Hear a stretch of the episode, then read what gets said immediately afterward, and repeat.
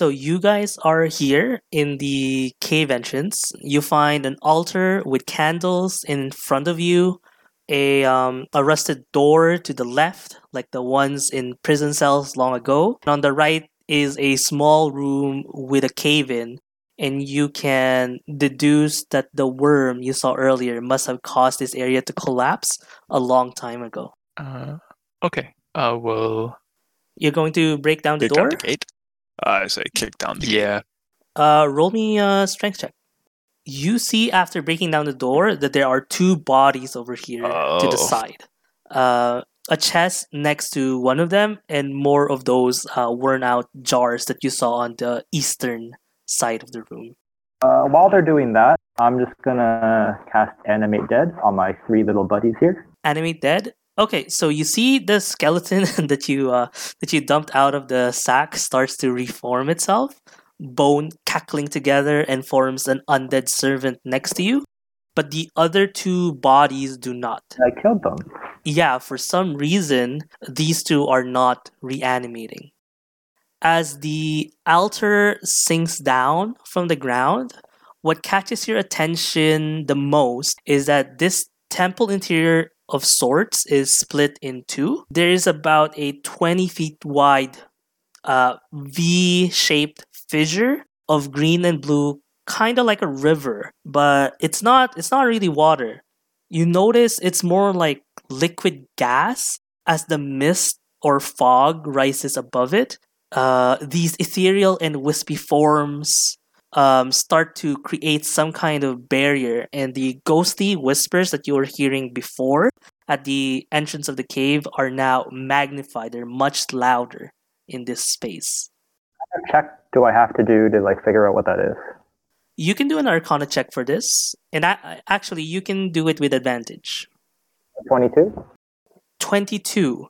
In your studies of necromancy, there has often been a debate of whether a person was made out of two or three main entities the body, the mind, and the third one was um, uh, maybe the soul. So while most scholars agreed that the body and mind formulate the necessities for what distinguishes us from animals, some argue the existence of a soul as well you know, like they explain ghosts as the physical manifestation of emotion, but some scholars argued that no, these are the souls themselves. And around the world, it was theorized that certain ley, li- ley lines of uh, a planet allow the souls to pass and move from one world to the afterlife and vice versa. And that these ley lines formed a sort of river and this is where the um, the myths and stories of the river Styx, the guiding the dearly departed, were formed. And to you, this clicks because the two bodies you found earlier did not animate. You connect the dots, and you believe it's because the souls from those bodies were no longer tangible. So you couldn't manipulate the souls. Uh, I'm gonna take some of my empty vials and try to collect some of this soul juice. Soul juice. as you approach as you approach the soul juice uh, make a charisma saving throw as you start approaching the mist you start seeing visages of people start appearing from the river itself as you do so there is a face that you recognize as uh, as your friends and family. You see the face is blurred at the beginning, but the uh, the clothes that they were wearing that night are still the same in this ghostly visage, and the face starts to contort and misshape itself to some kind of horror, and your body starts to release all of its heat, and a deep chill and coldness starts to grip you as um, as you remember that faithful day, that fateful night, when your town was slaughtered and razed by zombies and skeletons. But then you're able to steel your resolve, remembering the good times that happened before that night, and you see the visages, they stop malforming their faces and their whole shape, and you just see the peaceful smiles of your friends and family as they continue on from the River of Souls. You do, you are knocked back, and you have to take a few steps back from this as you try to catch your breath and you try to understand what just happened here. You go down the spiral staircase, and the rumbles of the machinery keeps you stealthy as you descend. Gary, you start to hear the whispers get louder and louder as you go down. And well, everyone everyone hears them, but Gary, you find it almost mesmerizing as your heart beats louder as the voice commands recognition. You hear the voice of your brother, Josh. You find far from where Josh is working are these ornamental jars like the ones you found at the entrance, except these are in pristine conditions. Seeing as there are so many of these jars, they are probably some sort of spell component. And with the mysteries of the soul in this area, you think some way, somehow, these two are they, these two can fit together. I'll go up and I'll be like, Josh, is that you? Gary, is that you? Uh, how how did you find me? Why are you in Andromeda's tower? What happened to the Chimera? I will sneakily go up to the capsule. So I'm kind of like walking in the shadow and then like behind it so they can't see me. And I want to kind of check out the capsule thing, uh, I guess up close and see what it actually does. in here you see the body of someone you remember and uh, it is so fresh in your mind because you just had some kind of flashback as S- Saria stabs the owner of the body as circuitry and cogs start to come out of bastion your mind clears as before you couldn't really hear what Saria said but now you make sense of it best of the best are you then we need your body. You see, Josh was working on the body, wiping his brow and his covered in oil, right? While it's the body of Bastion, it's an absolute abomination. You see, parts are switched and modifications were made to make it a bigger, better, and deadlier machine. My friends are here, Josh. They are just a little bit concerned because they're worried about our goblin buddy over there. Because you gotta admit, it's kind of hard to believe that he got eaten by a worm and then the worm spat him out here and you didn't notice anything. I was trying to be friendly, Gary. Uh, that is your name. This bastion your people made was made to win, made to be the dominant species. Well, let's see if that's true or not. He touches the magical jar as the ma- machinery in the middle starts spinning, and you see the same green and blue wispy. Actually, you see two souls. One goes from Josh to a jar, and then to to the Warforge, while another one jumps from a magical jar uh, going to Josh, but is captured once more in a, in a different jar. So lots of jars happening here. Uh, the Warforged, though, the Warforged body of Bastion the Abomination, like Frankenstein, powers up and starts moving. Let's roll initiative. Uh, can I have my Navi take a picture of everything and then I guess send it over to Tythos? Uh, you, you, your Navi starts to take uh, to snap pictures of the scrolls here, and Tythos, you just get a notification on your Navi uh, that just says, "Please see the Please see attachments." attached. I love, by the way, um, how these two brothers intertwined are battling it out here in the middle of the room.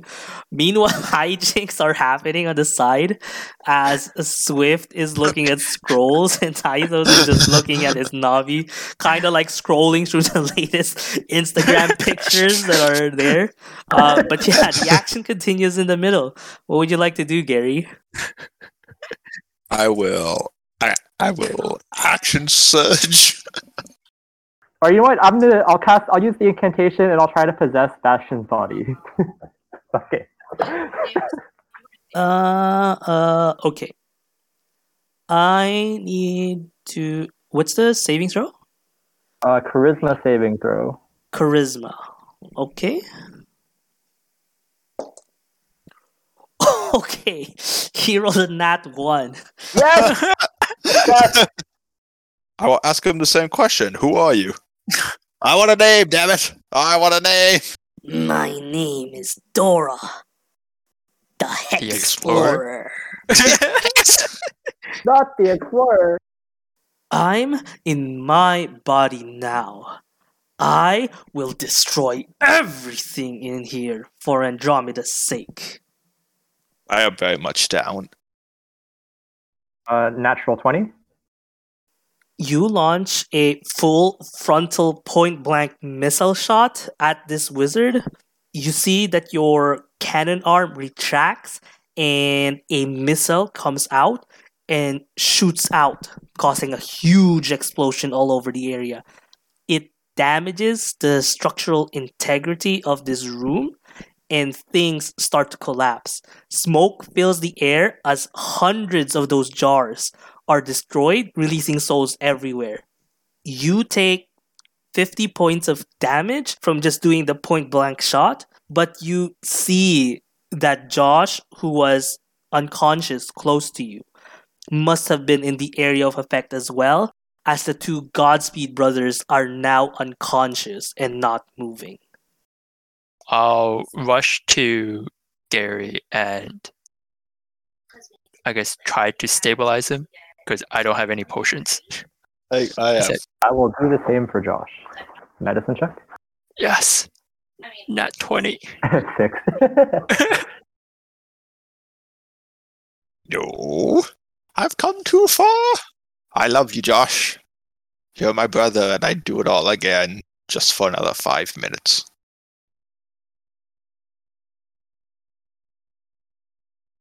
This is me out of character. Are we able to, I guess, transfer Josh's body into the Warforge with the soul cage or no? You have the soul of someone trapped in a cage right now. This machine is damaged, but it's not broken. You can you can try to put Josh's soul inside the Warforge using the machine if you would like. okay, let's do that. You're going to try to power up the machine. Okay. It's half broken. You see that there is a power leak and it's not working. Is there something that you can do to power the machine in here? Some kind of like electricity or some way to restore this machine? I don't have, have any any- electricity. Any lightning spells, I do not. Mr. Wizard? I don't. Uh, are we able to find a? Well, can I investigate the area to see if there's a external power source that we can hook Bastion's body up? Yeah, go for it. Uh, investigation. Uh, investigation. Oh, not 20. Nat 20. Uh, you look around your surroundings. Uh, this uh, things are burning down around you, but you are able to just scrap by some kind of power generator at the back that miraculously is still intact. This thing has enough juice for one more attempt. You all scramble and reattach the generator back to the machine. Gary, what we're going to do is a roll, a simple d20. If you roll 1 to 10, it does not work. 11 to 20, this generator squeezes the last inch it can do to power the soul machine that you can transfer Josh's soul to Bastion's body. So a D twenty. A d20, just a straight roll. Yeah. What did you get? Seventeen. Dude, a Yes! 17? um, you see you see this thing starts powering up. You see that the souls start swimming around you more as more jars are broken. You see that some of the souls start heading towards the river of souls above you. But you also see a few souls start going down. It starts powering up, and then the machine starts to pop and break, and you see the souls of the people that you have helped in the Tower of Andromeda start moving and keeping the machine intact. You see the souls of some of the traveling people who had died during the boat casino thing, you see your family, Tythos, goes around and wills the machine to not break down. You see part of the room collapses and it's about to hit Bobby, who's still unconscious on the side. And you see Jezen's soul just pulls him out of danger. Gary, you are Gary, you are literally holding the generator, right? And the soul machine next to each other. And you can feel it in your hands as it starts to burn uh, as the machine nears completion. Uh, it starts to combust around you. Uh, your hands are getting scorched, and you see the soul of this red dragonborn Yes! Spearwalk Yes. just cups your arms around uh, yours and giving you his fire resistance and just goes one last order. Your hands, dude, are red hot, red hot. The machine whirs down. Uh, light power enters the eyes of the Warforged. Inner gears start moving, and you hear, "Am, am I alive?"